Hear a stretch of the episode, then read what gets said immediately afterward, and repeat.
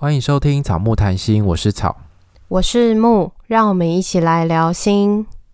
我们是两个智商心理师，在这里我们会和你轻松聊聊心理智商、心理学与亲密关系。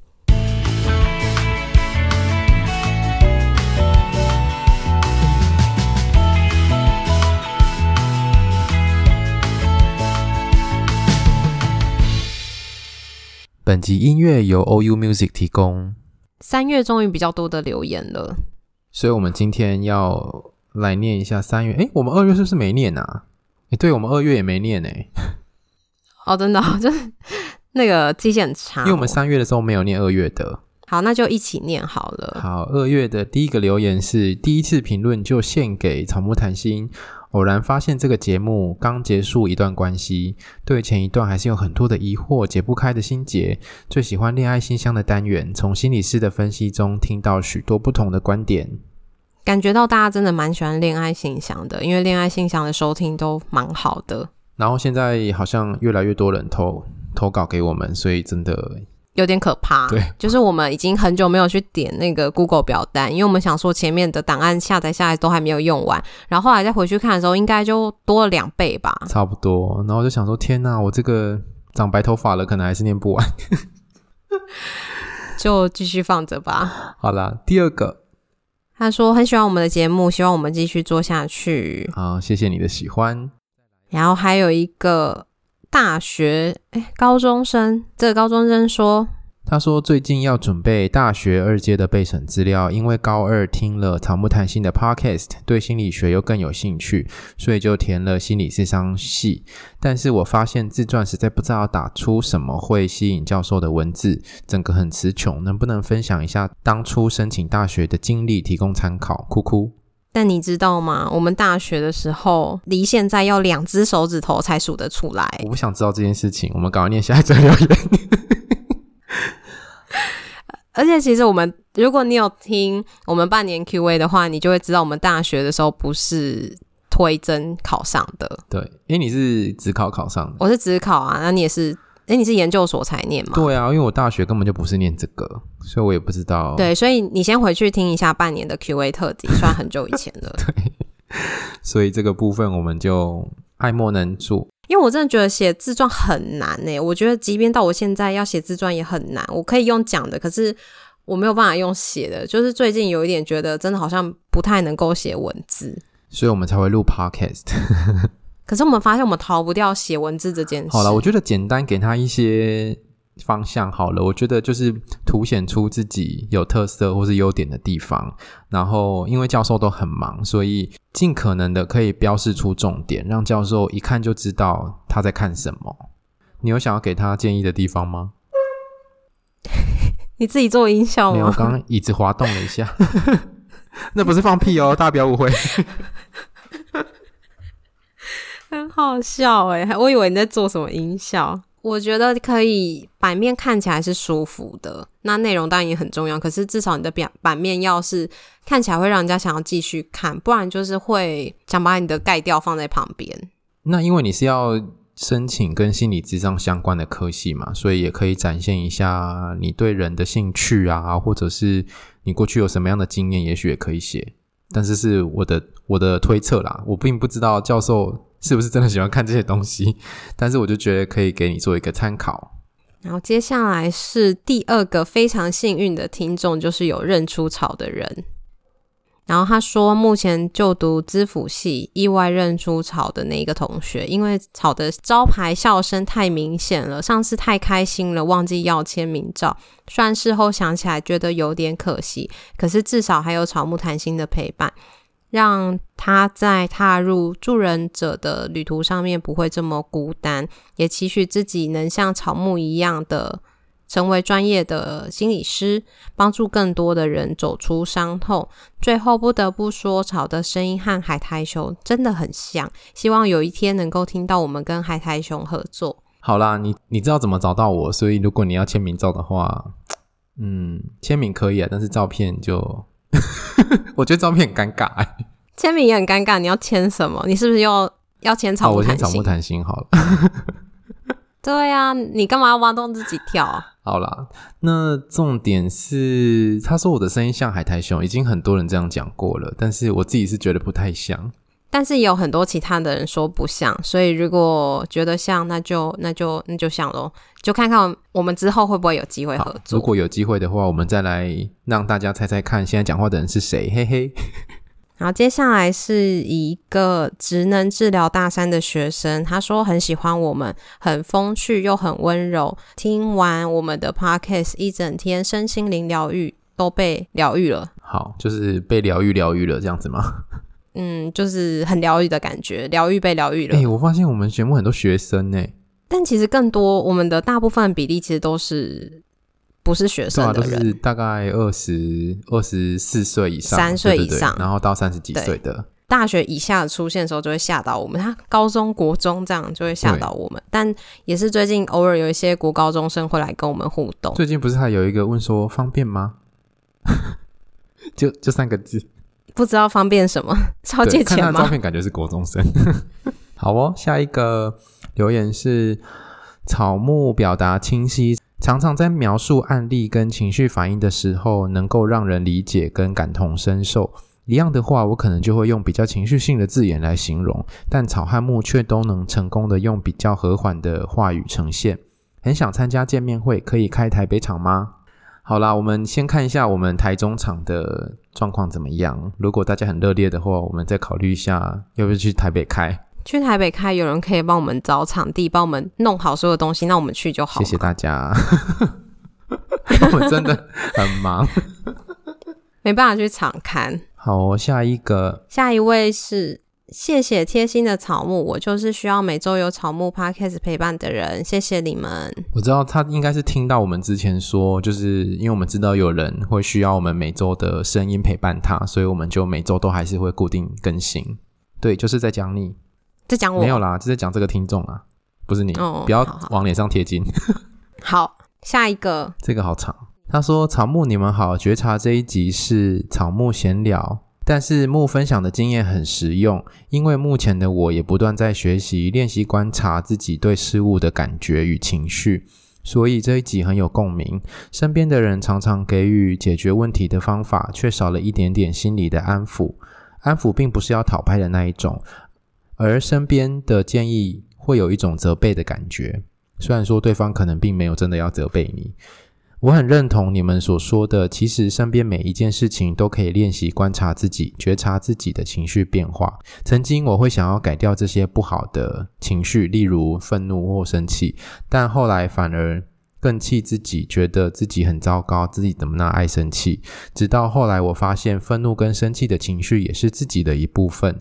当我接受了之后，心情上很愉悦。虽然说我花了一段时间接受，现在还在不断的与自己对话当中。谢谢你们的节目，总之我会继续收听跟支持。那我们以后就继续闲聊好了。好啊，可是闲聊也不知道聊什么。就是每次讨论节目的时候，我就闲聊这样。好了，好像有蛮多听众喜欢听我们闲聊，可是好像也很多听众是喜欢听有知识性的内容。我们就看情况，因为真的闲聊也不知道聊什么。好，下一个。很喜欢草汉木的角色搭配，一个理性冷静，一个轻松风趣，很流畅的引导我们从不同角度思考问题。真的谢谢你们制作这个节目。你应该是理性冷静吧？还是你是轻松风趣？轻松风趣是你呀、啊，你的笑声这么的幽默，这么的有渲染力，这么的招牌。我只是变笑声而已啊。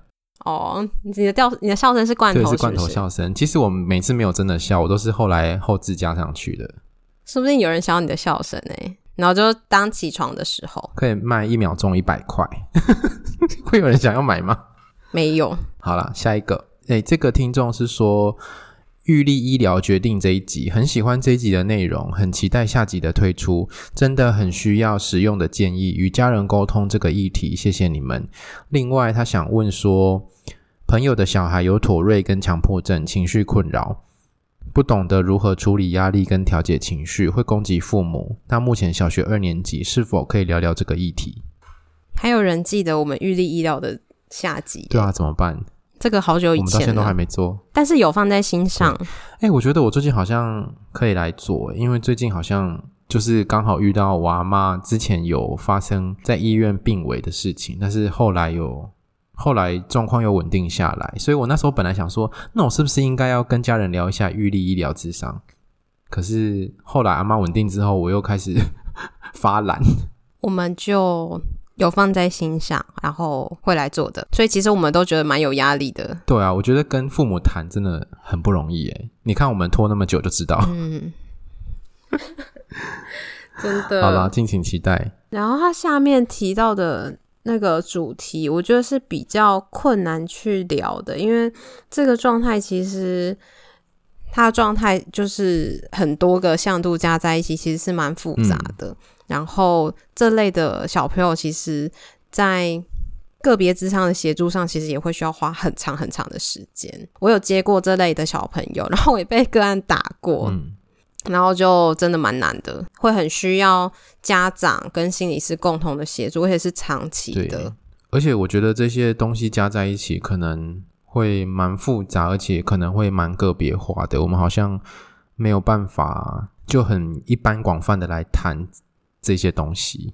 所以如果有需要的话，他可以到学校的辅导室去做询问，或者是到医院去寻求相关的协助。对，我觉得这种状况可能会直接寻求专业的帮忙会比较好。最后一则留言给你念。在听完所有节目之后，总算有力量表达对你们的感谢，谢谢你们，也谢谢大家对我们的支持。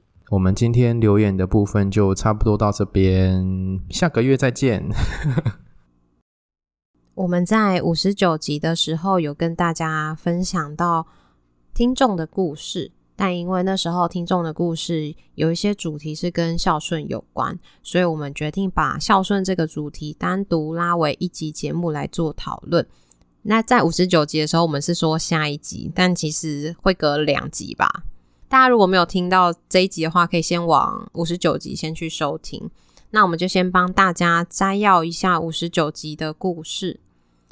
这个听众他写信给我们，是关于他的家庭。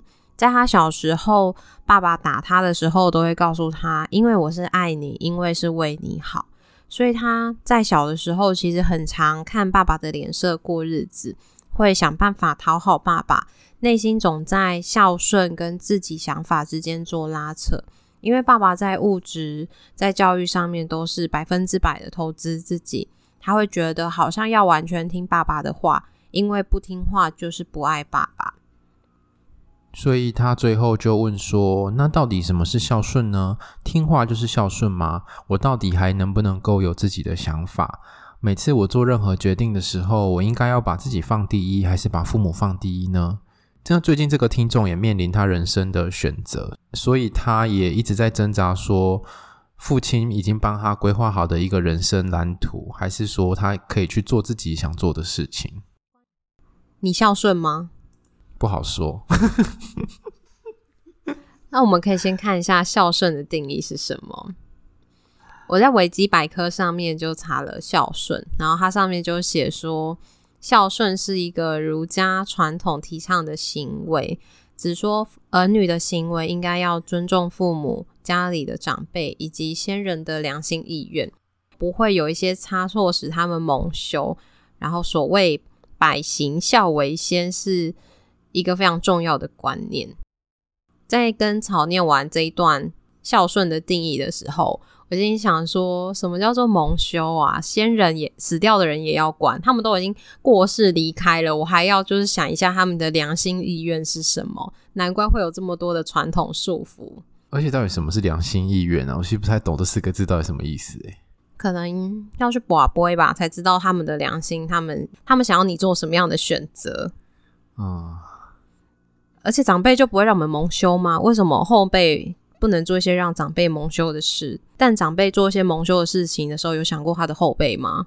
他可能会想他的长辈吧。哦，所以所有的长辈都是一直被这样子肩上扛很多人呢，就是扛你的父母，扛你的呃外公外婆、祖父母、爷爷奶奶，然后再一直往上、往上、往上，这样子扛太多人了吧？他们全部都坐在你的肩膀上啊，你不知道吗？难怪今晚都觉得很沉重，所以前几天我先去按摩了一下。对对，你要去按摩是因为这个吧？然后之后可能又会继续肩颈酸痛，因为就是都一直坐在肩膀上，知道吗？对啊，请他们好好减肥，很可怕哎、欸。我觉得在现在，可能当时有那个时代的脉络吧，觉得孝顺是一件很重要的事情。可是我觉得现在或许对于孝顺需要一些重新的定义。我觉得孝顺是儒家比较传统的想法，可是因为儒家毕竟也是洗脑我们几千年嘛。洗脑东方人几千年，所以孝这个概念其实蛮蛮普遍的，还是深植人心呢。可是我自己觉得，就是接触到西方的文化之后，因为西方根本没有孝顺这个概念，也没有孝顺这个字，没有单字，我们其实很难翻译什么是孝道，让他们知道这是什么意思。然后我觉得自己接触了西方的概念之后，我反而就是觉得，就是儒家思想好讨厌。因为我就很讨厌那种君君臣臣、父父子子这种伦常的关系，阶级的感觉吗？对，就是你是小孩，然后你就要听大人的，然后不管他们是对是错，或者是你想要不想要，你就是要听他的。好像小孩就没有自己的意愿跟能力。对啊，然后我我记得我小时候的时候，我家人就会常说“囡仔人有耳无嘴啦”，就是。你可以听，但是你不要乱讲话的意思，就是小孩子不能表达意见诶，就是你你只能听，然后你不能表达自己的意见。想说为什么？为什么要这样子？可是我后来发现，其实如果如果我家人说我不孝的时候，我觉得好像还是好像还是会在意耶，就是还是会觉得某种某种受伤吗？还是说某种让他们失望的感觉，也会让我觉得蛮难受的。会觉得被指责吗？会啊，我觉得这是一种指责。我觉得不孝是一个蛮大的帽子。如果在东方来讲的话，就是说你不孝，你是一个不孝子、不孝女什么的。我觉得是扣一个很大的帽子，会让人家压力还蛮大的。你之前有什么样的行为会被说是不孝啊？我其实很少啦，很少被这样子讲。有时候，呃，小时候青春期的时候 会跟爸妈吵架吧，然后就被说不孝吗？对啊。可是这不孝好像是一种要听话，不听话就等于不孝。对，我以前应该就是会应出应激的那一种，青春期的时候，父母讲一句，然后你回很多句的那种。其实也没有啊，我觉得他讲十句，我才顶一句，然后就不行，就会被说不孝。啊，因为你忤逆他。对，就是忤逆，你没有顺从，顶撞，所以。可是，如果是回到那个什么定义的话，他是说尊重父母，诶，可是他说尊重父母，没有说要听从父母啊。可是为什么到后面变成歪掉，变成要听从父母？我可以跟父母有不一样的想法，可是我尊重你的意愿，就是我知道哦，你有你的看法，我有我的看法，我尊重。可是到最后怎么变成好像孝顺就是一种绑架？我只要说你不孝，我就可以让你听从我的，我就可以让你听我的话。可是这个顺好像本身就有顺从的意思，诶，就是在言行上要符合父母的要求，这这就是顺从啊。所以孝顺其实是一种顺从，我觉得它有顺从的意涵在里面。嗯，可是在这个时候，如果是什么都顺从的话，那好像自己的想法、自己的感受就会消失了。好像如果我想要表达我自己的想法跟感受，有的时候都会要经过一番。抗争、家庭革命的感觉，可是我又不想跟父母有冲突，我只是想要做我自己想做的事，可是最后关系变变成这样。如果长辈还是很传统，然后希望你可以听他的，觉得你应该就是要听他的，如果不听就是就是不孝顺的话，那就会有很大的冲突。因为在你在我们这一辈的年轻人，可能就会觉得，我只是想做我想做的事情，我又没有爱到谁，我也没有惹到你，我也没有让你。蒙羞也没有造成你的负担，为什么不可以？会很难去理解为什么不可以，然后或者是会觉得说，为什么要这么多的管教吧？对啊，或是这么多的这样说可能会觉得不太好听，但其实就有一种控制的感觉。我知道你是为我好，可是这不是我想要的，可是我还是得听从你的。没错。那我们也有查了一下，就是其实。呃，在本土心理学里面有介绍关于孝道，他把孝道分为两种，一种就是如果是像我们可能一般传统以为的那种孝顺，会很像是权威性的孝道。孝道里面有权威性的部分，就是父母可以用自己的权威来管教子女，来让子女听话，然后让子女顺从，这个是权威性的部分。这就是我们刚刚在讨论的，然后一直觉得很讨厌的地方。他其实会有一个像你刚刚讲到那个权威，反正好像父母就是在一个高高在上、不可以被忤逆的地位，即便孩子长大了，这个地位好像动不了，他们永远就是那个权威。然后孝道其实还有另外一个叫做相互性孝道，也就是他是在强调亲子之间的情感连结。小孩基于父母生跟养育之恩吧，就是会有想要报答的那个心情，回报的感觉。没错，所以也会考量到父母的生活的福祉啊，或者是在父母有需要的时候，会提供一些经济上或物质上或者情感上的支持。那这个比较好像是比较是建立在爱上面，就是因为你是我的父母，因为你过去也对我很好，然后你有养我，有生我，有养我，所以好像。会有这个爱的存在，所以孝道其实也包含了这个面向，不是只有那个权威的那个部分。但是我们很多时候在讲孝顺会让人不舒服的时候，好像都会想到的是权威性的孝道，因为那个不舒服是一种被权威压迫的那种感觉。可是其实，在很多时候，我们跟父母之间的情感，或者是当我们想到了什么，然后。提供给父母的时候，这其实就是一种相互性的孝道。可是，在这个时候，我觉得有时候很难连接到，这其实也是一种孝顺。因为我们好像华人会有一个恩的概念吧，会有报恩这个概念。就是你对我有恩的时候，我要回报给你。所以，当父母对我的恩是大于天的，我就要回报很多很多很多给他的那种感觉。孝顺被如果是被称赞的时候，可能说哦，你很孝顺，人家可能会觉得说你是因为。很听你父母的话，或者是很常可能跟你的父母有一些互动，带父母出去吃饭，带父母出去玩，或是等等的，会觉得是一种孝顺。可是在，在有啦，在指责的时候也会吧，就是例如说你没有提供父母什么经济上面的帮忙的时候，他可能觉得你怎么这么不孝？你父母需要帮忙，你就都不帮忙他。嗯，所以两种其实都有诶、欸。对啊，确实是都有。所以在。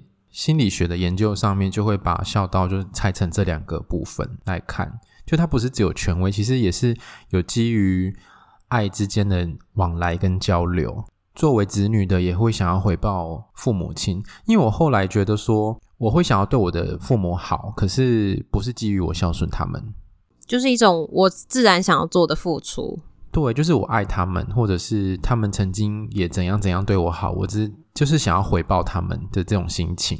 但是我那时候也不会觉得，诶，这就是孝道的一部分。我那时候就是很抗拒孝道这两个字，很抗拒孝顺，所以我都觉得我做这些事情是基于爱，而不是基于我要孝顺你。我没有要符合那个传统的框架，但是这些东西是我很自然的想要对你好这样子而已。那在自己跟父母之间。怎么去做个平衡呢？啊？我觉得这个真的很难，因为这个也是我们这个听众提出来的一个蛮核心的问题，就是当你自己有想要的东西，可是跟父母期待你做的东西不一样的时候，那你要怎么平衡？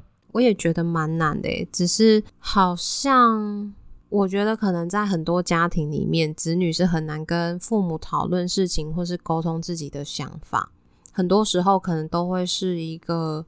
告知，或者是也很难去问父母说，为什么你希望我要照着你的期待？可能大概都会有一些猜测吧。父母可能希望你有个稳定的工作，希望你过得好，希望你不要辛苦。可是，在这个情况下，都可以感受到父母的好意。可是自己其实不需要这些，自己其实想要的是其他的，例如想要挑战。想要有一些变化，这些其实跟父母的价值观有违背。可是要说这样是不孝吗？其实也不是，就只是我们看法的不一样。你自己有这种经验吗？就是你可能在生涯的抉择上面，跟你父母的想法不一样，然后就会很挣扎。我以前好像在国高中的时候吧，我父母有跟我说过要不要去念什么军校还是警校的，然后我就拒绝他们，因为我觉得那感觉好像很累。好难想象，是不是？就觉得这头发剪很短。小时候不懂事吧？因为到现在，我有朋友就是女生，然后她是念呃念日文还是什么吧，然后现在是在海军，然后她收入非常的好，她一个月的薪水可能是我们的两三个月。那你有后悔吗？没有，就是一种哦，小时候不懂事，但是后悔来不及改变什么。可是你也会觉得说，那那个环境或许也不是适合自己的。可是你可以知道，或许选择从军啊，或者是军警，他们有一些可能稳定，或者是有一些其他的考量。但其实他们有一些他们自己辛苦的地方。对，他们其实就是担心你未来过得不好，然后在他们的概念里面，有某一些职业类别是未来会过得比较好、比较顺遂、比较轻松，或者比较多钱，或者比较安全之类的。但是有时候跟我们想的就不一样。我觉得好像很多父母希望孩子去考公务员，然后或者是去做一些稳定、很像是铁饭碗的工作吧。对啊，最近有遇到有一个个案，也是类似这样的状况。他的父母也是希望他去，因为父母本身也都是工作稳定，也会希望他工作可以稳定。可是那不是他想要的，所以也会因为这个跟父母有很多的冲突。可是，其实公务员铁饭碗也会有他们辛苦的地方，也会有不为人知的辛酸，是大家不知道的。不是你看别人过得很好，他就真的过得很好。有些东西是要在那个环境里面，你才会知道的。你刚刚这样讲，我就想到我那时候高中毕业的时候，然后我爸妈也是一直叫我去去考警大，哎，然后因为那时候成绩好像可以上，然后我就报了第一阶段之后就有上，因为我本来就不想读警大。你差点变警察了。对啊，我差点是警察。我没有听过这个诶。你不知道这一段对不对？反正那时候我就那时候我还没参与你的人生。没错，那时候我就去报名了。结果报名之后，诶，第一阶段就上了，因为他第一阶段好像先看学测的成绩。你是不是觉得很可怕？你原本想说好，我就去报名，就是堵他们嘴，没想到就上了。对啊，没想到上。可是我知道我的成绩好像是会上啊，因为社会，因为我是读社会组嘛，社会组的成绩好像比较低一点，所以就是还是有上这样。结果。因为我那时候很不想要面对这件事情，然后他第二阶段就是要去体检，然后送体检报告给他们这样子。因为我不想面对这件事情，我后来就一直拖，一直拖，然后拖到最后的时候，我觉得好，真的不行了，要去体检了，然后我才去体检。你去体检完之后，要过好几天才会公公告结果，才会把结果寄给你，然后你才能拿这个结果去警大过期了，缴交哦，就过期了，所以我就后来就没去，然后我就觉得。那你有被骂吗？有被念一下啊，可是我就觉得好开心。可是我在想，他们可能也没有办法跟你讨论为什么你不要，他们觉得这是一个好的选择，为什么你不要？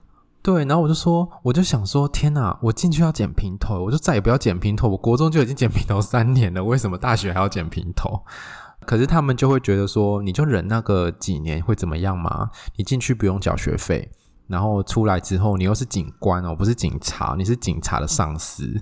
而且你还会收入很好什么的，对，工作又稳定，又有退休金，对，而且又不用当兵。但是这个好像也都是父母的关心吧？可是他们自己又没有做到。嗯，对啊。可是有的时候，有些父母像我刚刚前面讲，那是父母有做到，他也会期待你去做，因为他自己做到之后，他就觉得哦，我觉得这真的很好，你也要跟我一样。对，可是他可能没有过过其他的生活，或是他没有接触过其他。类别的工作，所以他可能也不知道其他的工作实际上是什么样子，所以他就会觉得他那个很好。像是有一些公务员的亲戚就会一直叫我去考公务员啊，他就觉得公务员真的是铁饭碗，就一辈子都不用担心，反正你就是工作，然后下班你就是都自己的时间这样子。可是我觉得那好像就不太适合我的个性吧，我就是我就是一只自由的鸟啊，我就没有办法被绑在一个。警察的体制里，或者是没有办法被绑在一个公务体制里，我觉得我是受不了。你应该会就是不适任被辞退，会被那个一直被约谈。我觉得应该没那么严重啊，可是我觉得我会过得很不快乐，因为每天做一样的事情，真的好可怕，对我来说。但对有些人来说，或许是他能接受，或者是他喜欢的。对，所以我那时候。幸好他们没有说没有照他们的想法，就是不孝。可是我那时候好像有觉得说，没有听他们的话，会不会好像有点不孝？但是因为我小以前真的太叛逆了，我就觉得我为什么要孝顺？那这个听众可以怎么在自己跟父母之间取得一个平衡呢？好，我后来在网络上看到一篇文章，他就有提出一些小小的建议，例如说，第一个是可以保有自我的意识。全然的牺牲跟全然的顺从都不是最好的方法。牺牲指的是说，你就按照父母的意愿，按照他们想要的去做。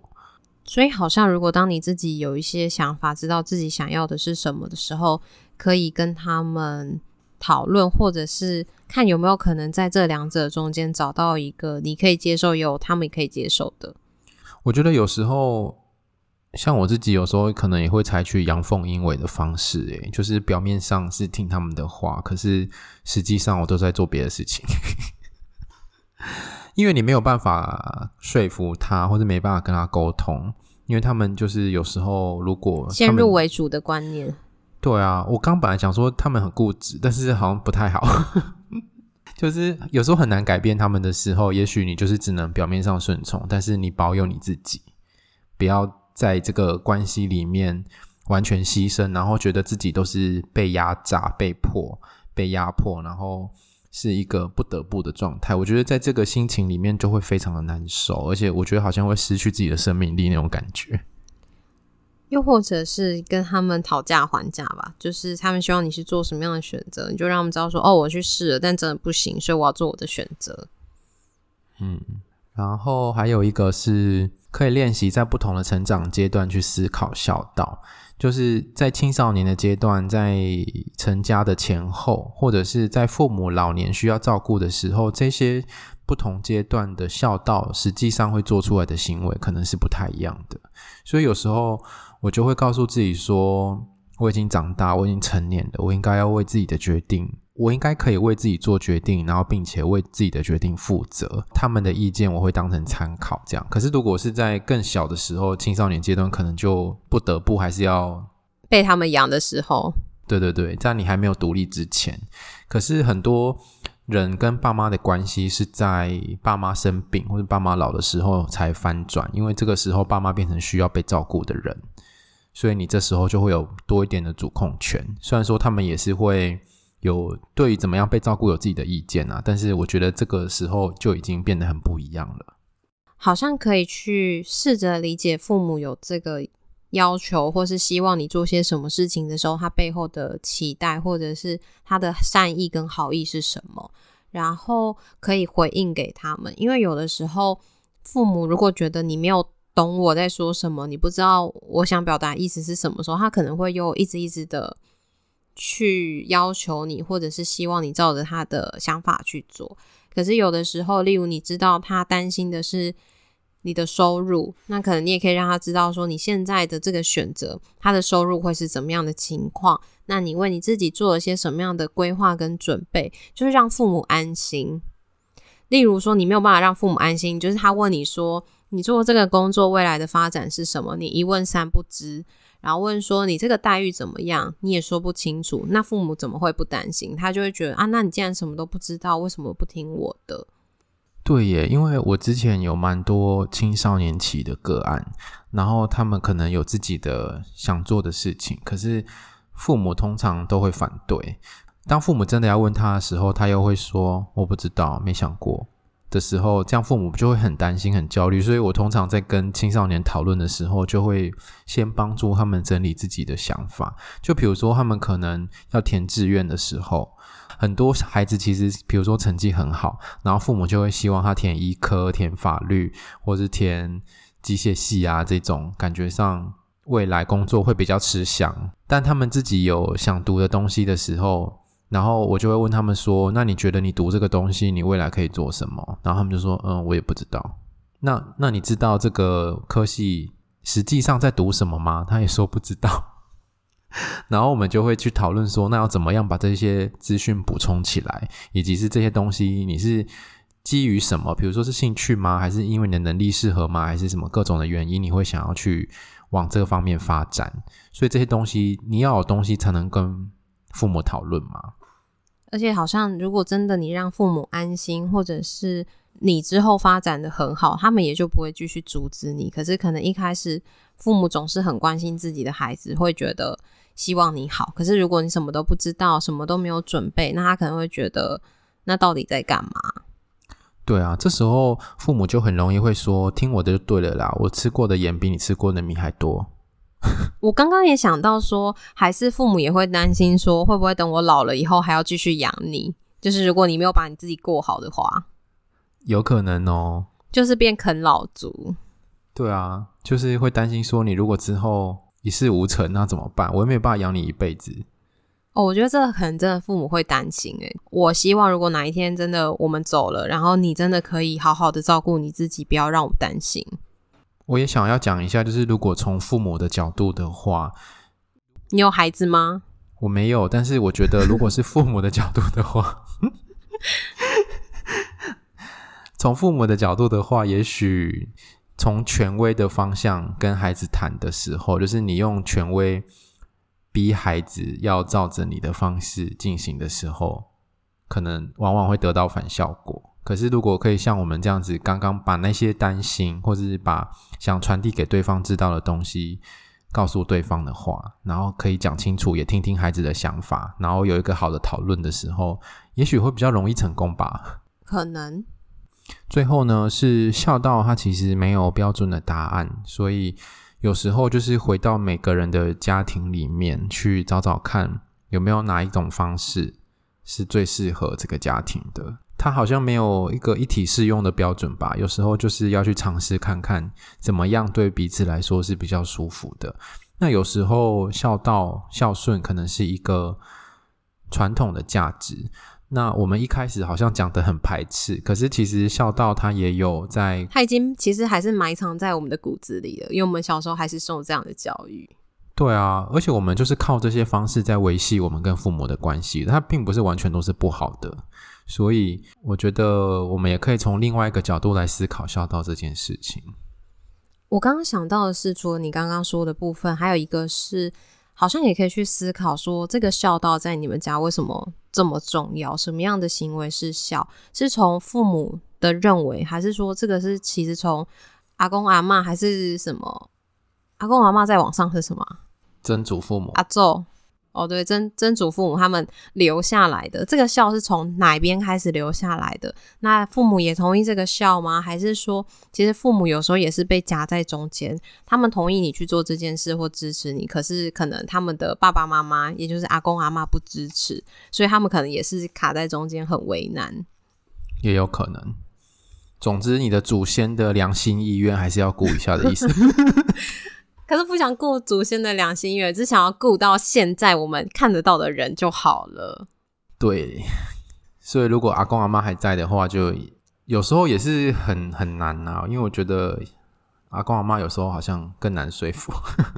对啊，然后那个祖先的良心意愿，就等以后有机会见面的时候再好好的讨论就好了。你说死了之后吗？对啊，到时候你的后辈也要考虑你的良心意愿。也是哈，我到时候就要写很多良心意愿出来让后辈考虑。你要先写下来，告诉你的后辈说，以后可以不用孝顺我，怎样没关系。我觉得，我觉得重要的是什么？因为有一些是不是有些什么家训啊？对，我们家没有，但是我知道有些家好像会有什么家训啊，一些什么家里的教条规定之类的。哦，我很害怕这种东西耶。但幸好我们都没有。对，我家也没有，幸好。如果你很不幸，你家里有这些教条，然后你也被束缚着，或者是你们家有这些教条，但是你不会被束缚着，也都欢迎跟我们分享。欸，我觉得很有趣诶，因为在我们读西方的家族治疗的时候，就会强调一个东西叫做家庭规则，然后那些规则呢是看不到的，是你可能在这个家庭里面生活运行的会有某一种方式，可是这个方式是不会被写出来的，可是。我们居然会用家训把它写出来，我觉得好惊人哦！现在突然想到，因为我我们家没有，可是我记得以前有些是不是会写在写那个毛笔字，然后会裱框，然后放在家里。对啊，以前不是有很有名的那个严氏家训？哦，对，还要出书诶，后面的人还要念，就不是他们严家的，还要念一下那个东西。对，好吧，所以其实我觉得家庭都会有规则啦，只是说。这个规则有没有被写出来，或者是是不是你喜欢、你接受的？对，以及是说小孩子有没有权利参与这些规则的制定？小时候可能没有吧，但长大的时候有没有可能是有机会重新去讨论，或者是就是潜移默化中影响你的父母？对啊，因为我觉得这些平等的概念是比较从西方来的，或者是比较现代的概念。跟以前那种长幼有序的观念是不太一样。那我们今天其实讨论了蛮多，希望可以让大家有一些不同的思考。但其实我们两个也都是借由在准备节目的时候，也一直在重新整理我们自己的经验。没错。然后大家其实都蛮贴心的，就是我们五十九集哀嚎完之后，很多人私讯我们说，如果你们真的很累的话，你们就闲聊也没有关系，就是希望你们可以不要太累，还是可以有一些你们的声音，或者是我们会骗自己。你们出新的，我们就从前面开始听。对，我觉得这个很好笑。对，就谢谢大家对我们的支持，就这些真的都是很重要的，因为我们知道说哦，有人在听，有人在等我们，我们就会努力的产出，但我们也不会太拼命，我们还是会休息，所以大家不用担心。谢谢大家的关心。如果你喜欢我们节目的话，请记得到 Apple Podcast 给我们留言跟五颗星，也欢迎来追踪我们的 IG 跟 FB 粉砖，我们都会在上面跟大家互动哦。我们的 IG 开启了抖内的功能，大家点选个人档案的连接，就可以找到抖内的方式。欢迎大家施肥让草木茁壮，拜拜，拜拜。